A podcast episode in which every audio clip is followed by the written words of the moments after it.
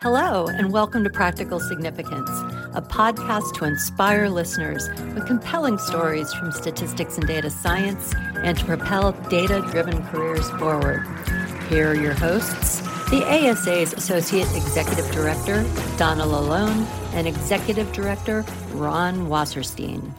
Well, welcome back to the February edition of Practical Significance. I actually probably say this every time, but truly, this is a special edition for Ron and I. We're really delighted to have David Matteson as our guest. And we're going to talk about lots of new initiatives with David. But we'll start by uh, David just asking you to, to introduce yourselves to our listeners. And so tell us a little bit about what you do in your day jobs.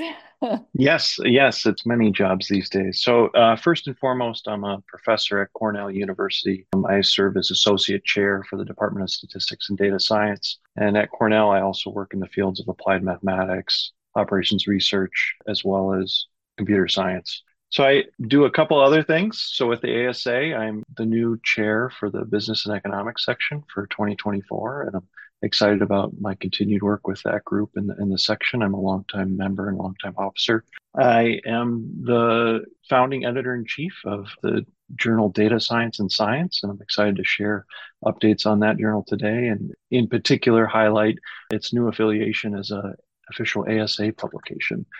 And the other recent news is I'm the new director for NISS, the National Institute of Statistical Sciences. Uh, we can talk a little bit more about NISS after we get to the new journal. Absolutely. So, yeah, let's dive right in and talk about data science in science. Can you tell us a little bit about how you see it differentiating itself from other publications? And then also, what are the key features that researchers can expect when submitting to data science in science? Data science has evolved a lot over the last 10 years, and there's different groups that have latched on and, and taken a leadership role in that. I've seen statistical sciences um, more recently step up as well. It is kind of a combination of different domains that come together to compromise data science. And I think a big promise of, of data science and AI more broadly is to make scientific advances. And, and that's really what this journal is about is uh, new science discovery, testing, anything in the whole workflow or pipeline that can be enabled through these new tools. I want to say a disclaimer that we define as a group science very broadly. So it definitely touches on the social sciences as well. And I myself work in all kinds of domains, you know, across ecology, hydrology, agriculture, physical, chemistry, computer science, it's a lot of fun. And I think that's where my passion for this came in. So let me say a little bit about what we're about. We really aim to be a home for collaborative research that potentially spans multiple scientific domains and that's newly enabled through data science. We hope that we can recognize advances in data science itself, whether they're methodological or uh, maybe new adaptations that are motivated or, or demanded by key scientific challenges we also appreciate the importance of data visualization in scientific discovery and, and communicating uh, those discoveries as well. So some of the what I think of as key features really are about rewarding collaboration and in particular recognizing the type of advances that we make these days are, are largely driven by collaborative teams. It's a combination of folks that identify as scientists and others that identify as data scientists. So thanks, David. I'm going to dive down a little deeper. But when we were talking about your background and the various things you're involved in, you didn't think to mention. So I'm going to be sure to mention that David is also the nephew of one of my best friends. So this is a, uh, a key factor. In fact, really, if I'm going to be honest, David, the only reason you got invited to be on the Practical Significance podcast. Just kidding, of course. I'm really excited, of course, having you on because I'm extremely interested in both data science in science, which I'm going to ask you about a little bit more here in the next few minutes. And then also, of course, NISS, which, as you know, I've been involved with for many years. But with regards to data science in science and those things that you were mentioning, so what do you see as the opportunities in this new journal for our emerging scholars and researchers, people setting out at the starts of their career? And also, while we're at it, let me ask the possibly related question Are there special issues envisioned for the future?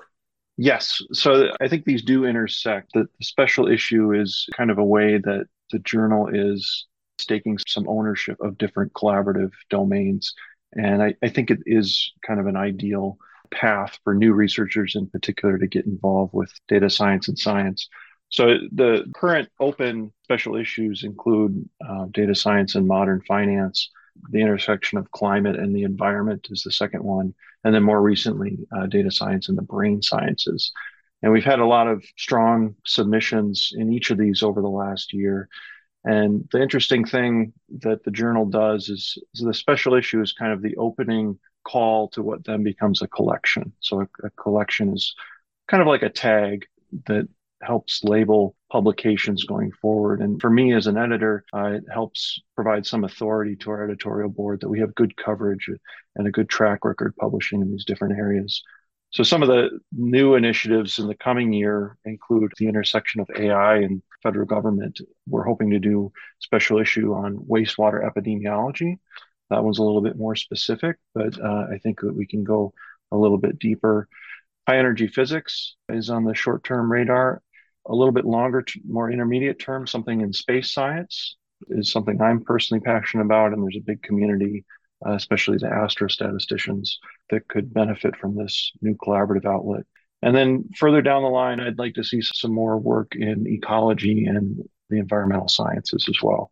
In terms of new researchers, you know, I think we're kind of an ideal fit because we see ourselves as very modern in our take of data science itself. I view myself as a, a data scientist from a statistical lens, but of course, there's folks that are coming from computer science or other fields. And we have an open call for a co-editor, and I expect that we get someone in place soon that that complements my background and and um, helps us fully encompass how broad the field is itself. We are looking for new ways to partner to kind of recognize and elevate new researchers as well. So think about things like the awards that we give to ASA sections for new student research and trying to outreach to those award winners and invite them to submit to the journal. There's some other ways to partnership with ongoing workshops and conferences, both with the ASA, but then also more broadly at other data science conferences as well. So you mentioned a co-editor, which is great, and I know will be a, a, tremendous help. But if listeners are interested in being involved on the editorial side, obviously they can respond to that open call for the editor position. But are there uh, still needs for associate editors? And I'm going to ask you if there are needs for reviewers, but I already know the answer to that question because everybody needs reviewers. That's right. We do have an open call for a co-editor, and there's a, a search committee putting that together now and, and reviewing applications, but that'll stay open for the next couple months. So do reach out. We are constantly looking for associate editors, and the ideal profile is someone that has a strong research track record of doing deep collaborations uh, with scientists. At the same time, I'm looking for what I think of as scientific unicorns. These are scientists that are also broadly recognized as data scientists, whether they're self taught or otherwise, they're advancing and have full credibility as data scientists themselves. And I, I, find those people through their papers oftentimes. I reach out and see where it goes, but we're looking for a good balance and try to reach both parts of the community. Junior folks, I think that once you've started publishing your own papers, and then it's a, an appropriate time to, to start doing some reviewing yourself. We continue to expand our internal list of potential reviewers. I will say through the pandemic, the number of folks that decline review invitations has accelerated. So we do put out a lot of requests, and but we always strive to get at least two independent peer reviews for all of our submission. The associate editors, I am just looking for diversity overall, so scientific diversity and uh, even more broadly geographic diversity. This is a big world we live in, and we want to reach all the communities that are helping us advance it. Thanks, David. I just uh, make a quick follow on. You mentioned uh, junior folks and where you eager to get those people involved. I was just thinking because now I've known you for a few years. I remember when you were a junior folk, and uh, that goes by really quickly, doesn't it? And now you find yourself in mid career, and there's no definition of mid career that would define where I am right now. But yeah, the time does move by rather rapidly. It does, and especially when you get busy, it, it flies. But I think you should keep an open mind throughout your career. A lot of us say yes very often. Eventually, you have to learn to say no. So, I think what we're really about is is building community, and if that's a good fit for you, and, and you have some broad interests in collaborating, then I, I think this is a community that would be very welcoming to you. And David, just to follow up on that, if folks are interested in serving as reviewers, they should reach out to you. Going to me is easy, and then otherwise, the on the web pages there's links to the editorial office as well. I think direct with me is is kind of ideal. Okay, perfect. And we'll be sure to put all the web pages in the show notes as well, so folks can hopefully take advantage of those opportunities. I want to stay in the publishing world for a little bit, you will, in your new role, be joining the ASA Committee on Publications. And one of the conversations, of course, that that committee has had, as well as probably a, across the scholarly community, is how artificial intelligence will influence and shape the landscape of scholarly publishing. And I'm really interested in your take both in the short term and then, you know, get your crystal ball out and say a little bit about where you think it might go in the long term? Yeah, it's wild times. It commands a lot of t- attention, whether it's just from the headlines or if it's in uh, faculty meetings for me. This comes up in the publishing world very acutely as well. So I think uh, initially there was a bit of a panic, to be honest. Uh, are we going to be flooded with submissions that are uh, generated by AI? That didn't happen. And at the same time, of course, there's AI tools to screen submissions as well. So I think the initial take is that as a community, we have to have policies and best practices in place. And I think ASA has shown a lot of leadership in this space, giving it deep thought. I think that we don't necessarily need to rush these, but as we roll out the policies, we need to continually review them because this is something that is rapidly changing over time there's pretty large ethical concerns, both in academia, but more and more so we see when things aren't held to the highest standards fall out in the business world. In publications, of course, for the most part, it's not seen that uh, AI is a legitimate collaborator. And the main reason is that it can't be held accountable for what's written. And that's something that if you're using AI tools, I, I caution you to review the official policies, uh, make sure you're doing it the way that is currently accepted and um, always always disclose what you've done. And you know sometimes as we try to push boundaries you know, that's the way to safeguard both yourself as as the author and the reader as well so that they're not misled. And that's ultimately i think what's most important because it's that path that advances science. More intermediate term you know i could see ai tools providing something as a, a co-pilot the way that they've started for writing the way that they've started to for coding through NISS, we're actually putting together a renewal for our, our writing workshop. It's a long-standing uh, writing workshop that's run. Uh, it's got a couple virtual sessions and then an in-person component at JSM each year. And AI is kind of the big new module that we're expanding to um, in the next three years. And it'll try to touch on, you know, what are the ethical implications and then but also everyone's curious how, how do we do this because it turns out you can also waste a lot of time trying to use some of these tools it, it can generate uh, nonsense pretty quickly too so both how do we get started using some of these things and, and how do we wade into them cautiously and ethically as it turns out, David, our entire last podcast was generated by AI, and nobody seems to have noticed. So uh, we're all good.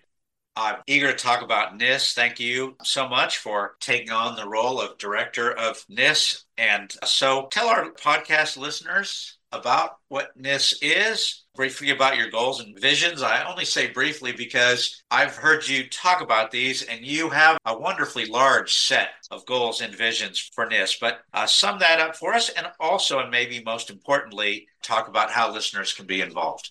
Absolutely. I will try to keep it concise the first thing to recognize is that uh, has been around for 30 plus years, and it it's uh, it's part of our community. And I'm going to try to raise the visibility of it. So, what what is NISS? NISS is a research nonprofit, and NISS was founded in large part by the ASA, the IMS, and the International Biometric Society. So th- those groups got together in, in the very early 90s And through a report commissioned by the National Science Foundation, said that statistical science can really make large advancements if there was a national institute. And this this is the paradigm that was envisioned um, and was fulfilled. And the other founding partners were the Triangle area universities the state of North Carolina and, and other entities in that location. One of the big successes of NISS early on was the co-founding of the SAMSI Institute. So NISS was a institutional partner on that with the three Triangle universities as well. So back to NISS's broader mission, it aims to make advances across the profession of statistics and, and now the data sciences with the hope of spanning academia, industry, and government. One of the key ways it does this is that it has a broad affiliates network. So different units, organizations, or departments can become affiliated with NISS. And what that signals is that they're part of the NISS organization. They're helping lead the activities that NISS does. So, what are some of those activities? One of the strengths of NISS recently, largely because of the pandemic forcing everything to go virtual and, and then maybe more hybrid now, uh, is online programming. So, NISS offers a wide selection of not just research programming, but expert panels on hot topics and a lot of career development series. So, this could be for folks just graduating or even folks before that are thinking about what kind of grad school is the right fit. And again, the hope is to serve the entire profession. Ultimately, I see NISS's central mission, though, is a, a, research institute. So I really want it to be a, a, partner and when there's a need, be a leader to help identify, catalyze, foster, and lead high impact research. Along the ways, we hope to offer exceptional training opportunities to supplement what folks get in the traditional academic setting. So, with that, a couple other ways to get involved is through some of the new research priorities that are being rolled out this year at NISS. So, so the first one we've already touched on, and that's the intersection of AI and statistics. And this is something that I'm quite passionate in enabling our statistical sciences community to take a leadership role in. Part of this is through a new series, first virtual and then in person, on the use of AI in, in federal statistical agencies. Simultaneously, we'll be rolling out a complementary series that considers what are the core statistical concepts and principles that enable best practices for AI in industry. A couple other priorities, you'll be happy to hear that uh, data science in science is a strategic priority for NISS in the coming years. And a large part of that is, is trying to broaden the umbrella that NISS has historically touched and, and also move more into the sciences broadly defined. I want to see NISS move into what I call bio-ML, biological machine learning. Um, this is a big nod to our biostatistics friends and, and collaborators. They're maybe the initial folks that took the lead in data science itself. And I think that it's such a, a wonderful set of applications that we saw through the pandemic have such real world importance, especially in public health, but more broadly in scientific discovery. And then finally, Data visualization has been a strength of NISS for a long time. And I know that it's been a priority for a lot of the events that ASA and many of its member sections have done. So I, I want to see that be strong. And, and I'm hoping that we can partner on things like uh, visualization contests in the future. And then finally, if I didn't emphasize it enough, I think research training, consultation, and then in particular collaboration are things that NISS really wants to partner on in the future. When I say training, I think about things that aren't happening in a traditional academic program. So I mentioned the writing workshop. A lot of programs don't do technical writing. Grant writing isn't traditionally part of a lot of statistical programs, although I think biostat degrees have done a good job implementing that. A lot of coding is kind of outsourced to the students themselves. So these my own students earning a PhD in statistics are often spending evenings and weekends studying on LeetCode and otherwise. But this is, a, again, another place where, uh, as a shared research resource, NISS can partner and provide leadership for the entire profession. So, David, thanks for that. I'm going to follow up with one thing. You talked about the importance of statistics being involved in AI. And uh, of course, you were brief, just like I asked you to be, but in a recent meeting I was in with you, you spoke very passionately about why statistics needs to be involved in AI and what your concerns are with regards to maybe statistics dropping the ball and not getting involved in. So could you just expand on that a little bit more? So this intersection of AI and statistics, I think is something that NISS can provide real leadership on. And it's a little bit difficult because I haven't bought in myself all the way, but certainly it's not going away and there's good uses and, and there's uh, ethical concerns and you know centralized leadership and drawing on across our affiliates network we could provide a lot to the profession i think the reason i'm so interested in it is really how much I felt statistics got left out of data science initially. And I don't want that to happen in AI. So if I can help really have statistics have a big voice in the future, because this is really going to affect all of society, not just research. We had previously done, this was before my time, data science essentials for business. And there was a 10 part series.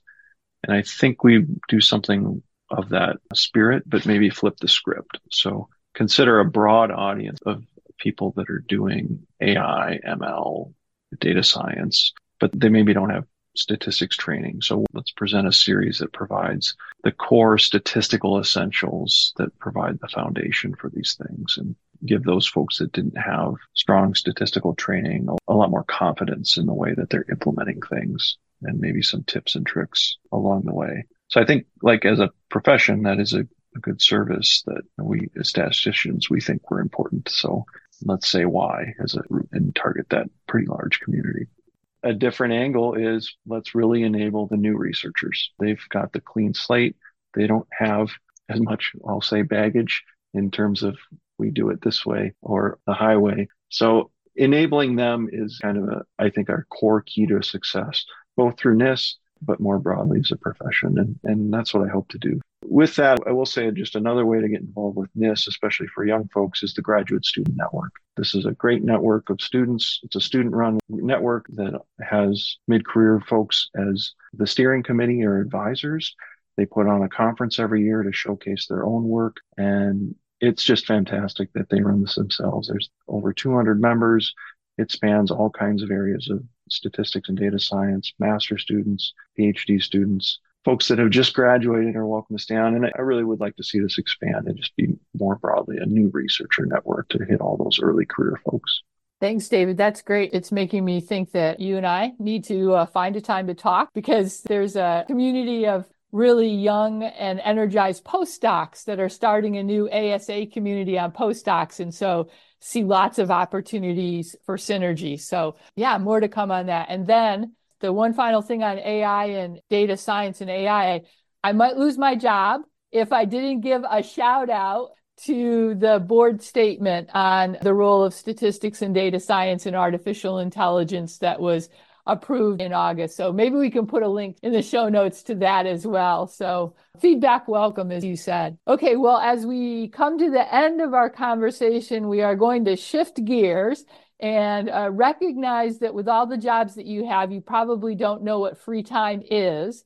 But we always like to ask in your free time, or little as that probably is, what are you listening to, watching, reading?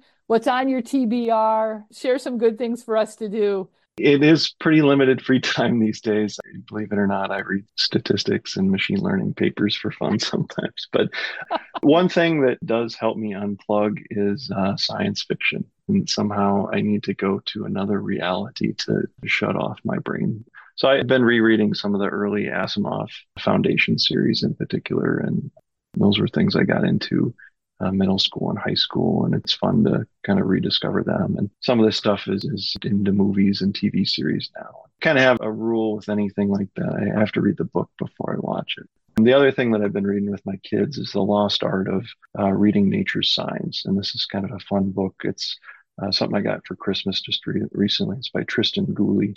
I get a kick out of it because I'm big into nature and we're a scouting family as well. It brings in a bit of mathematics and, and that's fun for me to uh, share with the kids. It gives me another perspective when I'm out going for nature walks. Oh, that's fantastic. Thanks for sharing both of those with us. And thank you for joining us. This has just been so much fun to talk with you and learn more about data science in science and this. And now, as we come to the end, our traditional conclusion is for me to turn it over to my colleague, Ron, for Ron's top 10. So, Ron, back to you. Thank you, Donna. About three years ago, I prepared for the uh, Washington Statistical Society a top 10 list of dubious statistical awards. As this is the time of year when many statistics committees will soon be reviewing nominations and making selections, we have updated that list because the Practical Significance podcast is always trying to help its listeners. So, here's a top 10 list of awards we hope you will never receive. Number 10, the Evidence Free Decision Making Award. Number 9, Most Ambiguous Survey Question. Number 8, Outstanding Grant Underbidding. Number 7, Acronym Development Excellence Award. That's the ACE Award. Number 6, Anecdotal Evidence Merit Award. Number five, the Big Data but Small Insights Medal. Number four, Commendation for Lowest Response Rate. Number three, Most Inefficient Use of Administrative Data Prize. Number two, the Lack of Transparency Using Statistics or the Lotus Award. And the number one statistics award you would not like to receive is the National Prize for massive privacy violation. Well, that's it for practical significance for this month. Thanks for listening. Join us next month as we continue the conversation. Thank you for listening to this edition of Practical Significance, the podcast of the American Statistical Association. A new episode will be coming your way next month from AMSTAT News, the ASA's monthly membership magazine.